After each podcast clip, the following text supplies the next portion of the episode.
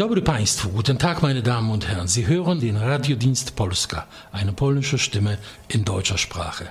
In den Themen der Woche einer Sendung, zu der ich Sie jetzt einladen möchte, diskutieren wir die wichtigsten Ereignisse der letzten Zeit in Polen.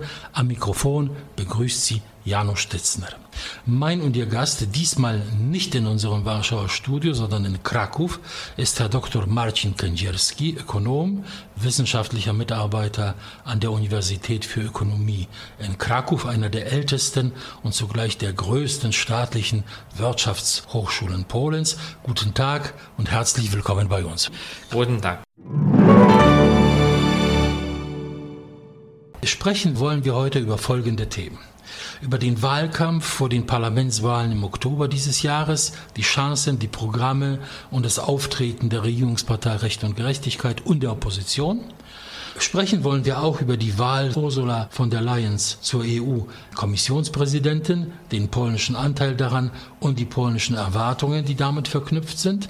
Außerdem wollen wir uns heute einer neuen Erscheinung widmen, auf die seit einiger Zeit in Polen immer wieder hingewiesen wird, und zwar der deutlich sinkenden Abhängigkeit der polnischen Wirtschaftsdynamik von der Wirtschaftsdynamik in Deutschland. Nach den Kommunalwahlen im November 2018 und der Europawahl im Mai dieses Jahres stehen uns Wiederwahlen bevor.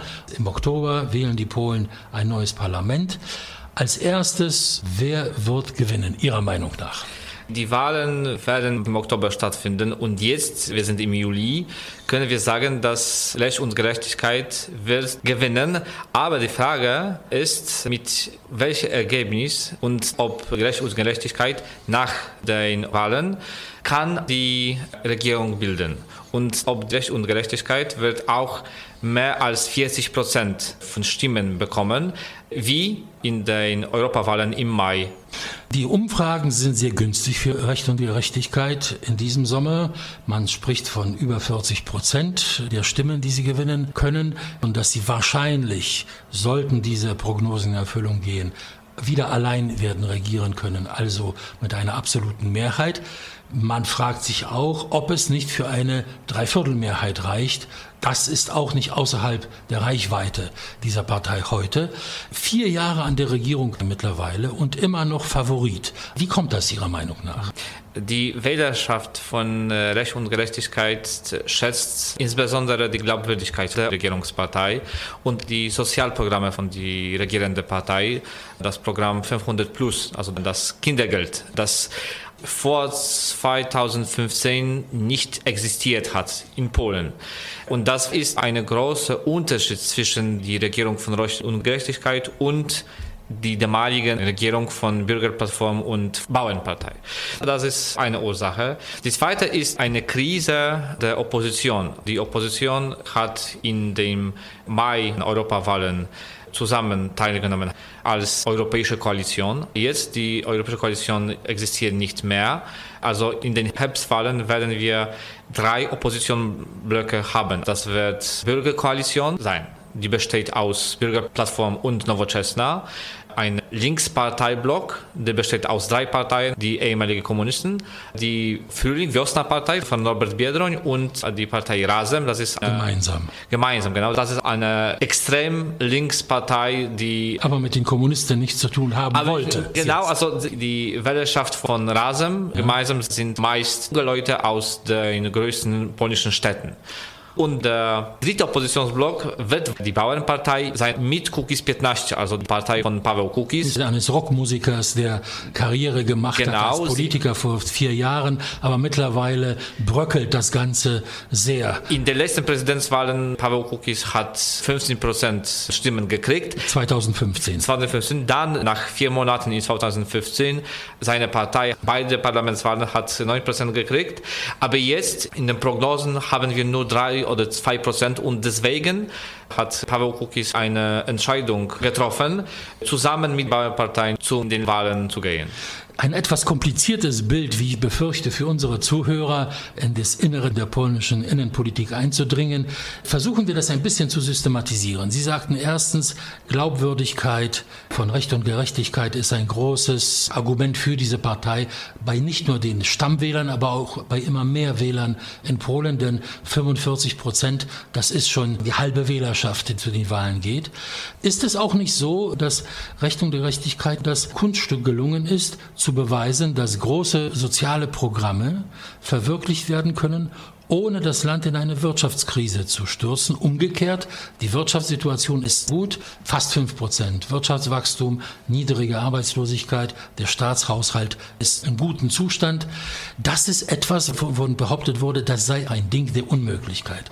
So, das ist wahr. Bestimmt haben wir viel Glück in den letzten Jahren besonders 2015, 2018, wenn nicht nur das polnische Wirtschaftswachstum, aber auch das europäische und Weltwirtschaftswachstum war stark. Bestimmt also die Wirtschaftssituation ist sehr hilflich für Recht und Gerechtigkeit. Auch sehr wichtig ist die Fähigkeit der regierenden Partei, die Wählerschaft zu aktivisieren.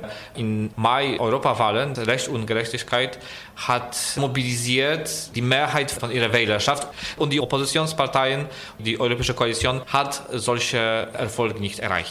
Auch sie hat eine große Zahl von Nichtwählern aktiviert. Leuten, die sich kaum für Politik interessieren oder überhaupt nicht, die merkten, hier steht etwas auf dem Spiel. Wenn Recht und Gerechtigkeit abgewählt wird, könnte sein, dass viele dieser sozialen Gaben zurückgenommen werden. Die Opposition ist ja auch sehr uneinig in dem. Eines Tages sagen sie, wir werden euch nichts wegnehmen von dem. Am nächsten Tag geht ein Politiker von der Opposition zum Rundfunk oder zum Fernsehen und sagt, vielleicht doch. Deswegen wollten viele auf Nummer sicher gehen. Ist es aber auch nicht so, dass die Steuereinnahmen gewaltig gestiegen sind dadurch, dass aufgepasst wird, dass kontrolliert wird, dass Steuerbetrügern weitgehend das Handwerk gelegt wurde. Das ist auch eine Quelle dieses Erfolgs, denn die Einnahmen müssen sprudeln, um das alles zu bezahlen. Genau, das war meiner Meinung nach der größte Erfolg der Regierung von Recht und Gerechtigkeit, die Einnahme von Mehrwertsteuer zu erhöhen.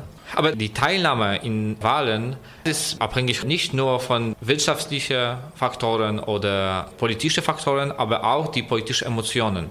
Es geht immer über Emotionen und Recht und Gerechtigkeit hat die Emotionen in Mai Europawahlen gut mobilisiert. Und die Frage ist, ob die Regierungspartei und auf der anderen Seite die Oppositionsparteien werden die politischen Emotionen im Herbst weiter mobilisieren und benutzen und wie werden die diese politischen Emotionen benutzen. Zum Beispiel haben wir am letzten Samstag in Białystok die Love Parade und Widerstand von den Bürgern von Białystok gegen diese Love Parade.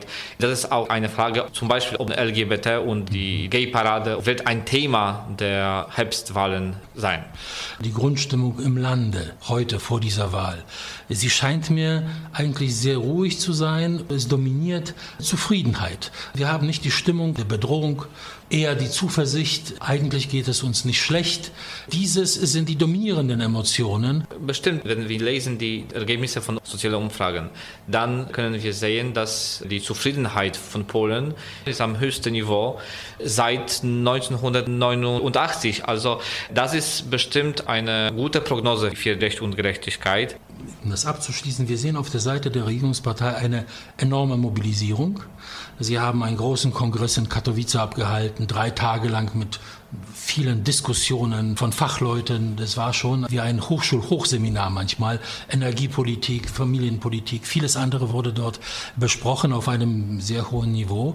Wir sehen auch die Mobilisierung vor den Wahlen, zum Beispiel den Kampf um Oberschlesien. Die Woiwodschaft Schlesien, Schlonsk, umfasst vor allem das Industriezentrum. Dort wohnen die meisten Menschen in Polen, sechs Millionen. Die Bedeutung von Oberschlesien ist so wie vielleicht äh, von Nordrhein-Westfalen Nordrhein-Westfalen in Deutschland. Das bevölkerungsreichste Gebiet. Wer dort gewinnt, hat eigentlich schon fast die Wahl gewonnen. Und dort tritt kein anderer als der polnische Ministerpräsident Mateusz Morawiecki als Spitzenkandidat auf. Er ist dort schon in diesen Tagen permanent anwesend, wie wir sehen, ist dort im Fernsehen, ist dort im Rundfunk, fährt durch die Gegend, macht seinen Wahlkampf. Das heißt, es herrscht nicht eine Stimmung, die Sache ist gelaufen auf der Seite der Regierungspartei. Sie weiß, sie darf sich nicht hängen lassen und die Mobilisierung ist sehr hoch. Auf der anderen Seite haben wir die Opposition. Und das haben Sie schon angesprochen. Ihr Zustand ist nicht gerade erfreulich für diejenigen, die Recht und Gerechtigkeit abwählen wollen. Europäische Koalition, alle gegen Recht und Gerechtigkeit ist zerbrochen. Das Experiment hat bei der Europawahl nicht funktioniert, obwohl man sagte, die Europawahlen, das ist eigentlich das Heimspiel der Opposition. Die leichtesten Wahlen für Bürgerplattformen, für die linken Gruppierungen und dennoch haben sie verloren. Der Zerfall dieser Europakoalition in drei Blöcke. Klar ist, dass die einzelnen Ergebnisse bei Umfragen, die diese Parteien bekommen, nicht einfach zusammenaddiert werden können. Die Bauernpartei bekommt dies, die Linke bekommt dies, die Bürgerplattform dieses. Wenn wir das zusammenaddieren, gewinnen also sie die Wahl. Politik ist nicht Mathematik. Das ist so. Also wir haben noch drei Monate zum Wahlen und viel kann noch passieren. Die Wahl Ursula von der Leyen zur EU-Kommissionspräsidenten geriet mal zur Posse, mal zu einem Polittriller. Frau von der Leyen hat im Europäischen Parlament sehr knapp gewonnen, das waren sechs, sieben Stimmen. Unter denen, die für sie gestimmt haben, waren auch die 23 Europaabgeordneten von Recht und Gerechtigkeit. So kann man sagen, ohne diese Stimmen hätte sie verloren. War das nicht so, dass Ursula von der Leyen das kleinere Übel war unter den Möglichkeiten, die es gab? Wir hatten Franz Timmermans, den Holländer, der fast schon einen persönlichen Krieg gegen Polen, gegen Ungarn führt. Wir hatten Manfred Weber, von dem man sagte, er hat wenig Erfahrung und wahrscheinlich ist das nicht der richtige Kandidat. Es war auch Michel Barnier aus Frankreich. Ja, und unter diesen Kandidaten gab Frau von der Leyen die größte Chance zu vermitteln, nicht zu spalten, die Situation nicht zu verschärfen, sondern sie eher zu mildern. Sie hat so viele Unterschiede Sache in der Rede in der Europäischen Parlament, aber auch in Interviews gesagt, dass ich kann nicht vorstellen, was wird sie tun in der EU. Ihre Position wird schwach sein. Die polnische Regierung kämpft für die beste Position für den polnischen Kommissar, Wettbewerb oder die Energie. Das sind die wichtigsten Plätze in der Europäischen Union für Polen. Die Frage ist, ob die polnische Regierung wird solche Plätze gewinnen. Und das wird zeigen, ob die Strategie der polnischen Regierung gut war oder nicht. Naja, es geht ja nicht nur um die polnische Regierung, sondern auch um die Partei Recht und Gerechtigkeit, die ja dahinter steht. Ursula von der Leyen hat der Süddeutschen Zeitung ein Interview gegeben, um nochmal auf die Motive zu kommen, warum sie unterstützt wurde von den polnischen Nationalkonservativen. Sie sagte, Zitat, es ist wichtig, die Debatten zu versachlichen. In den mittel- und osteuropäischen Ländern herrscht bei vielen das Gefühl, nicht voll akzeptiert zu sein.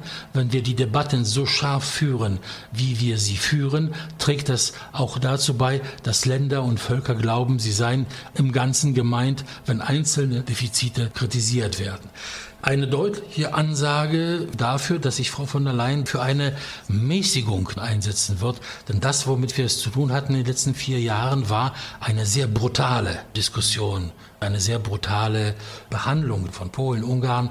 Das, was da gesagt wurde, war am Rande schon des, ich würde sagen, des Zulässigen. Nach Argumenten fragte man nicht, sondern man stellte diese Länder geradezu in die Ecke. Die Argumente in Polen für die Justizreform sind gewichtig. Niemand wollte sie hören, weder die Medien noch die Politiker noch Franz Timmermans noch andere. Ein Vorbote einer Entspannung. Soweit ich weiß, die Kandidatur von Ursula von der Leyen war eine Idee von Angela Merkel.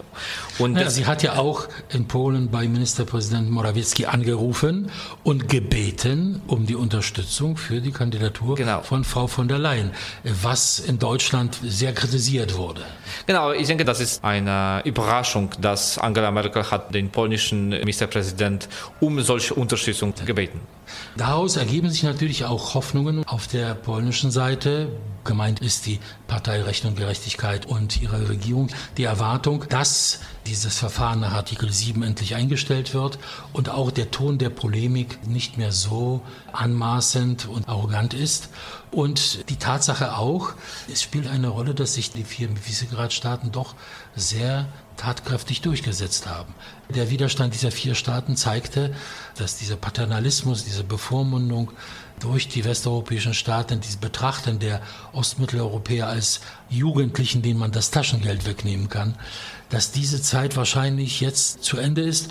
Frau von der Leyen könnte diejenige sein, die das verkörpert die Unterschiede zwischen West- und Osteuropa, zwischen die alten Mitgliedstaaten und die neuen Mitgliedstaaten, die in die EU 2004 angetreten sind, sind immer stärker und stärker. Und deswegen glaube ich, dass der Streit über Artikel 7 wird dauern, unabhängig von Ursula von der Leyen. Das ist ein Zeichen von einem tiefen Prozess in der europäischen Politik. Die wachsenden Unterschiede zwischen die alten und neuen Mitgliedstaaten. Ursula von der Leyen als Politikerin und als die Kommissionpräsidentin wird das nicht ändern, weil ihre Position ist zu schwach, um diese Prozesse zu stoppen oder zu ändern. Jedenfalls in Polen im Regierungslager vorerst. Man betrachtet diese Wahl als eine gute Wahl für Polen. So wollen wir das festhalten und abwarten, was die Zukunft bringt. Der deutsch-polnische Handel verzeichnet jedes Jahr Zuwächse von fünf, manchmal noch mehr Prozent. Das Volumen dieses Handels beträgt inzwischen 120 Milliarden Euro. Deutschland ist Polens erster Handelspartner. Etwa ein Drittel des polnischen Außenhandels entfallen auf die Bundesrepublik. Polen ist der sechste oder siebente Handelspartner Deutschlands, unmittelbar nach USA, Frankreich, Holland, Italien, weit vor Russland. Und wenn man den Handel Polens und der anderen Visegrad-Staaten zusammenrechnet mit der Bundesrepublik, so übersteigt er um das Doppelte den Handel der Bundesrepublik mit den USA. Das muss man sich vorstellen. Diese vier Länder mit etwa 60 Millionen Einwohnern vor der Tür der Bundesrepublik haben mehr Gewicht im Handel als die USA, als China. Das ist äh, eine Tatsache, über die kaum jemand in der Bundesrepublik sich Gedanken macht, ob es überhaupt weiß. Aber so ist das. Nun erleben wir einen neuen Trend. Es hieß immer, die Aufträge aus Deutschland, die deutsche Konjunktur, das ist der Motor für die Wirtschaft in Polen. Wenn der Motor stockt in der Bundesrepublik, das Wirtschaftswachstum fällt, die Bestellungen weniger werden, dann bedeutet das auch Probleme für die Wirtschaft Polens. Man verglich das so, ein Beiboot an einem riesigen Wal und wenn der Wal taucht, dann zieht er natürlich dieses Boot mit in die Tiefe. Nun stellt sich heraus, die Bundesrepublik verzeichnet Stagnation im Wirtschaftswachstum, ein Prozent ungefähr. Polen dagegen verzeichnet ein großes Wirtschaftswachstum von fast fünf Prozent, vier Prozent, sehr dynamisch. Der Außenhandel floriert. Und daraus leiten polnische Fachleute, Journalisten, Politiker, meistens sehr hoch erfreut, die These, dass diese Abhängigkeit von der Bundesrepublik heute nicht mehr so gegeben ist. Deutschland weiterhin ein wichtiger Handelspartner, aber der Zustand der Ökonomie in Deutschland ist nicht mehr ausschlaggebend für den Zustand der Wirtschaft in Polen. Wie kann man das erklären? Es war ein Dogma, dass es gibt eine starke Korrelation zwischen Wirtschaftswachstum in Deutschland und in Polen.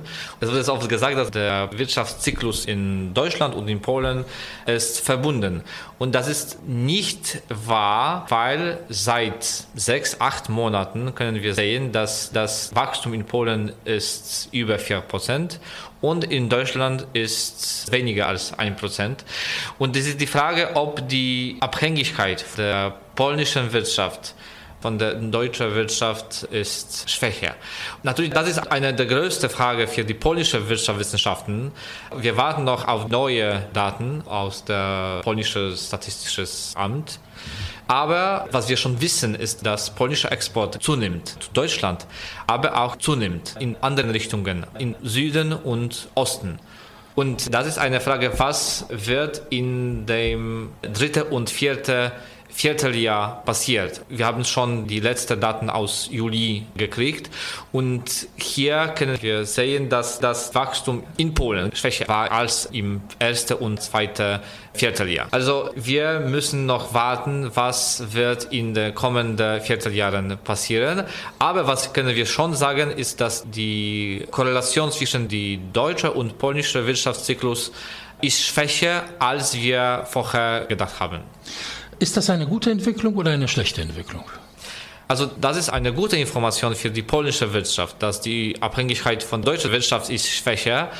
Bestimmt die, polnische Wirtschaft ist viel mehr abhängig von der deutschen Wirtschaft wie umgekehrt.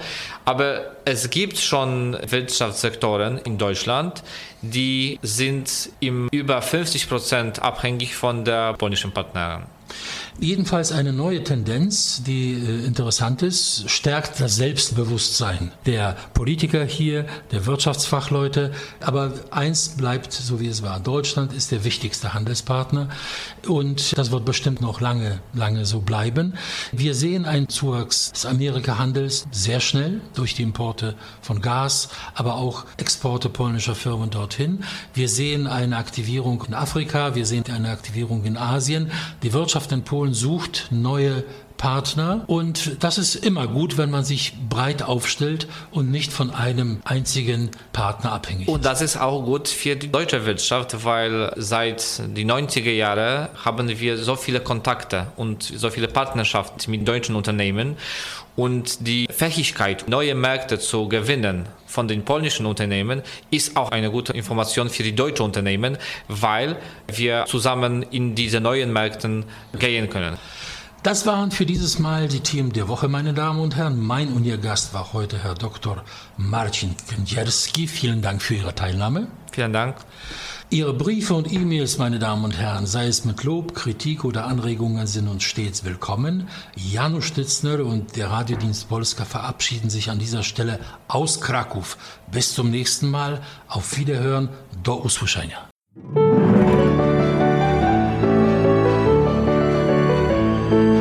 Radiodienst Polska aus Polen über Polen.